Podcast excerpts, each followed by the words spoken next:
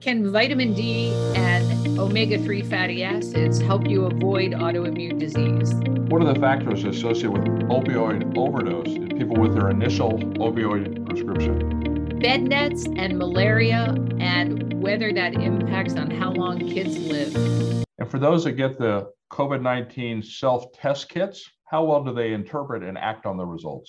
That's what we're talking about this week on Double T Health Watch, your weekly look at the medical headlines from Texas Tech University Health Sciences Center in El Paso. I'm Elizabeth Tracy, a Baltimore based medical journalist. And I'm Rick Lange, president of Texas Tech University Health Sciences Center in El Paso. I'm also dean of the Paul L. Foster School of Medicine. Rick, let's turn right to JAMA Internal Medicine. This is this look at hmm, if you're doing home testing, just exactly how well are you interpreting those results? This obviously is a big deal because, as you know, at least in the US, they're planning on distributing almost 600 million tests across the country because the thought is if you test early and act upon the results, you can actually decrease infection rate. All right, so how well do we really interpret it and act on these results? So, this is a really interesting study. They took 360 adults and they gave them situations where they would have symptoms or not, exposure or not. Based upon that, they were either high probability or low probability of being COVID infected, and then gave them a test result, either positive or negative, and how do they act upon the results. So,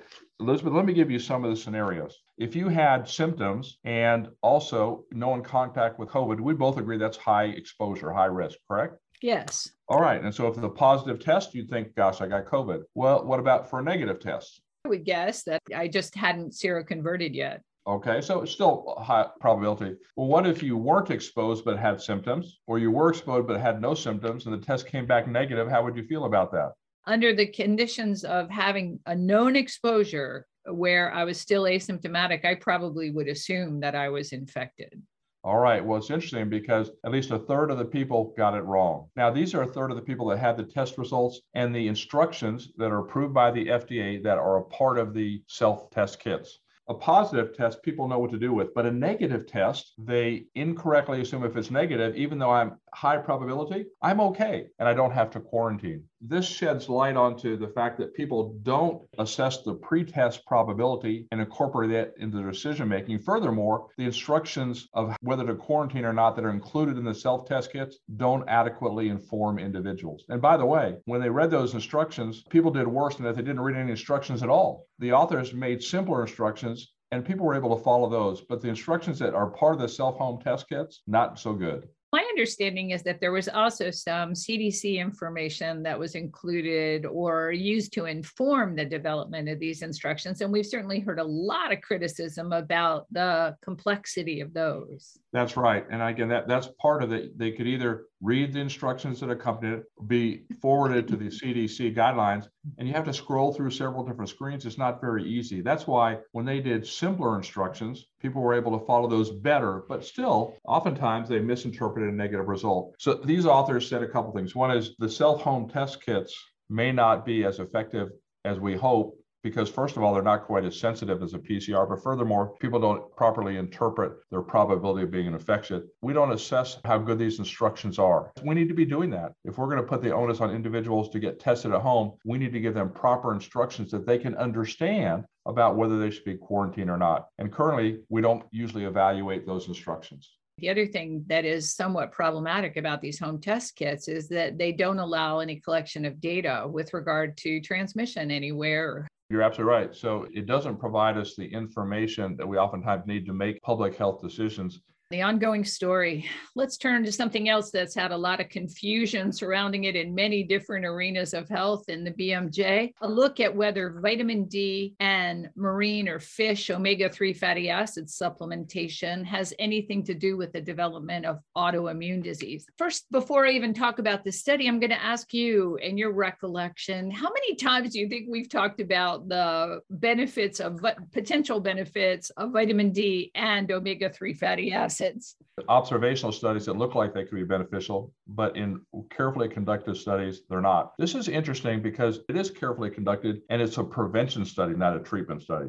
So, this is something that's called the VITAL study of vitamin D and omega 3s, a nationwide randomized, double blind, placebo controlled study They have almost 26,000 participants, about half and half men and women, older than or equal to 55 years for women at enrollment, or men 50 years. Their average age was actually higher. The intervention was 2,000 international units per day of vitamin D or a matched placebo, and omega 3 fatty acids, 1,000 milligrams per day or matched placebo. And they followed these folks for 5.3 years and they asked them to self report all incident autoimmune disease. They also looked at their medical records. And these autoimmune diseases included rheumatoid arthritis, polymyalgia rheumatica, autoimmune thyroid disease, psoriasis, and all other autoimmune diseases that they might have been able to identify. The vitamin D supplementation for five years with or without omega 3 fatty acids reduced the autoimmune disease by 22%, which is really tantalizing. The omega 3 fatty acids did not reach statistical significance, but did reduce it by 15%. And both treatment arms showed larger effects than the reference arm, which was the vitamin D placebo and omega 3 fatty acid placebo group. A very well conducted study in a large group of individuals, it's a pretty robust endpoint. Next, look at is there biologic plausibility? And we know that vitamin D regulates genes that are involved in inflammation. They affect the cells that are involved with it, the T cells, those that make antibodies as well. So there's some biologic plausibility vitamin D at this particular dose is non toxic. For all the other studies we've had for putative benefits that didn't pan out, I think this is good evidence that vitamin D in those individuals can reduce autoimmune disease. By the way, these weren't vitamin D deficient individuals. These were people on a usual diet. This was just supplements in addition to what they would normally take by their diet. And the authors note, of course, that autoimmune disease is the third leading cause of morbidity in the industrialized world and a leading cause of mortality among women. So prevention is really important. This study, about half men, about half women, I feel like it's, the results are fairly reliable. Let's turn to your next one. That's in JAMA Network Open.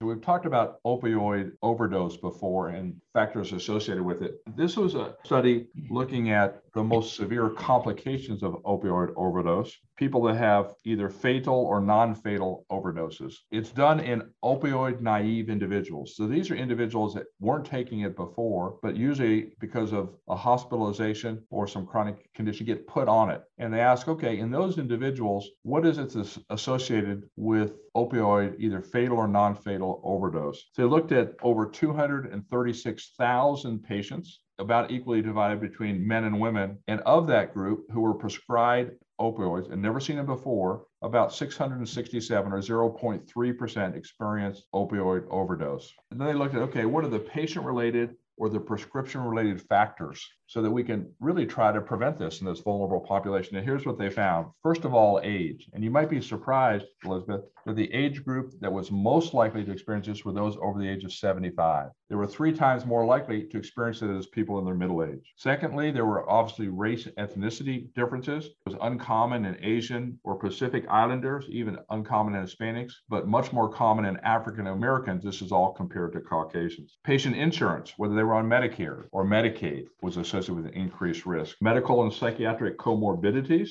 did they have depression or substance abuse disorder? And then, interestingly enough, what drug they were prescribed. Compared with codeine, those that received oxycodone or tramadol had higher incidence of overdose, whereas those with hydrocodone or morphine had no difference at all. So using these risk factors should allow us to both inform individuals, to monitor them, to prevent this serious complications. I do find it really interesting that it's these older people who seem to be susceptible to this. There's no explanation. Like you, I'm surprised that that group was three times more likely to experience opioid overdose than those people that were middle aged. We're well aware of the increasing suicidality among older people and especially among older men. So I'm wondering about that factor. Well, Elizabeth, they weren't able to ascertain whether that was an issue or not I guess there's more to learn about this one, especially in view of the data relative to this opioid mm-hmm. overdose epidemic we continue to experience. Let's turn finally then to the New England Journal of Medicine, something that turns out to be really beneficial. And again, it asks a question that I probably would never have thought of, which is what about mosquito net use in early childhood and survival to adulthood in Tanzania? So it turns out that when we take a look at the benefits of using insecticide treated nets among those at risk for malaria, especially among really young children, some people have hypothesized that if we control this early in childhood, it might delay the acquisition of functional immunity and then shift those deaths from younger to older ages. So, this is data from a 22 year prospective cohort study in rural southern Tanzania. They started out with a total of 6,706 children. They ended up with just shy of 6,000 that they followed up. And they asked questions from the parents and the communities about use of insecticide treated nets among these children and saw that about one quarter of children never slept under a treated net one half slept under a treated net some of the time and the last quarter slept always under a treated net. And then they looked at does this actually shift death to later on? And the answer was no, it doesn't that in fact the benefits of netting these kids early on and making sure they weren't exposed to malaria actually persisted as they grew into adulthood. I, at least, am glad to see that this question is being put to rest. Elizabeth, and you say, well, why are we reporting about something in Tanzania? Well, first of all, our listenership is worldwide, but importantly, I want everybody to realize the magnitude of the problem. In 2020, there were an estimated 228 million cases of malaria and 602,000 deaths. 80% of these occurred in children under the age of five. And in Africa, 90% of these are in the sub Saharan area. From 2004 to 2019, approximately 1.9 billion, that's billion with a B, nets were distributed in sub Saharan Africa. So that two thirds of households have access to them. And it's estimated that these nets have prevented more than 450 million cases of malaria over the last 15 years. This is a low cost, highly effective mechanism for preventing malaria. And as you highlighted, it translates into prevention of malaria and increased survival even in later years as well. I would also note that malaria, at least Aedes aegypti and other mosquito borne diseases, are likely to penetrate more into the US as we experience climate change. Right. So I think that we need to understand a lot more about it. We do, and we need to be looking to the future about how to prevent it. And as you know, we're looking at modifying mosquitoes so they have reduced survival and fertility, so they're less able to transmit the parasites. On that note, that's a look at this week's medical headlines from Texas Tech. I'm Elizabeth Tracy. And I'm Rick Lange. Y'all listen up and make healthy choices.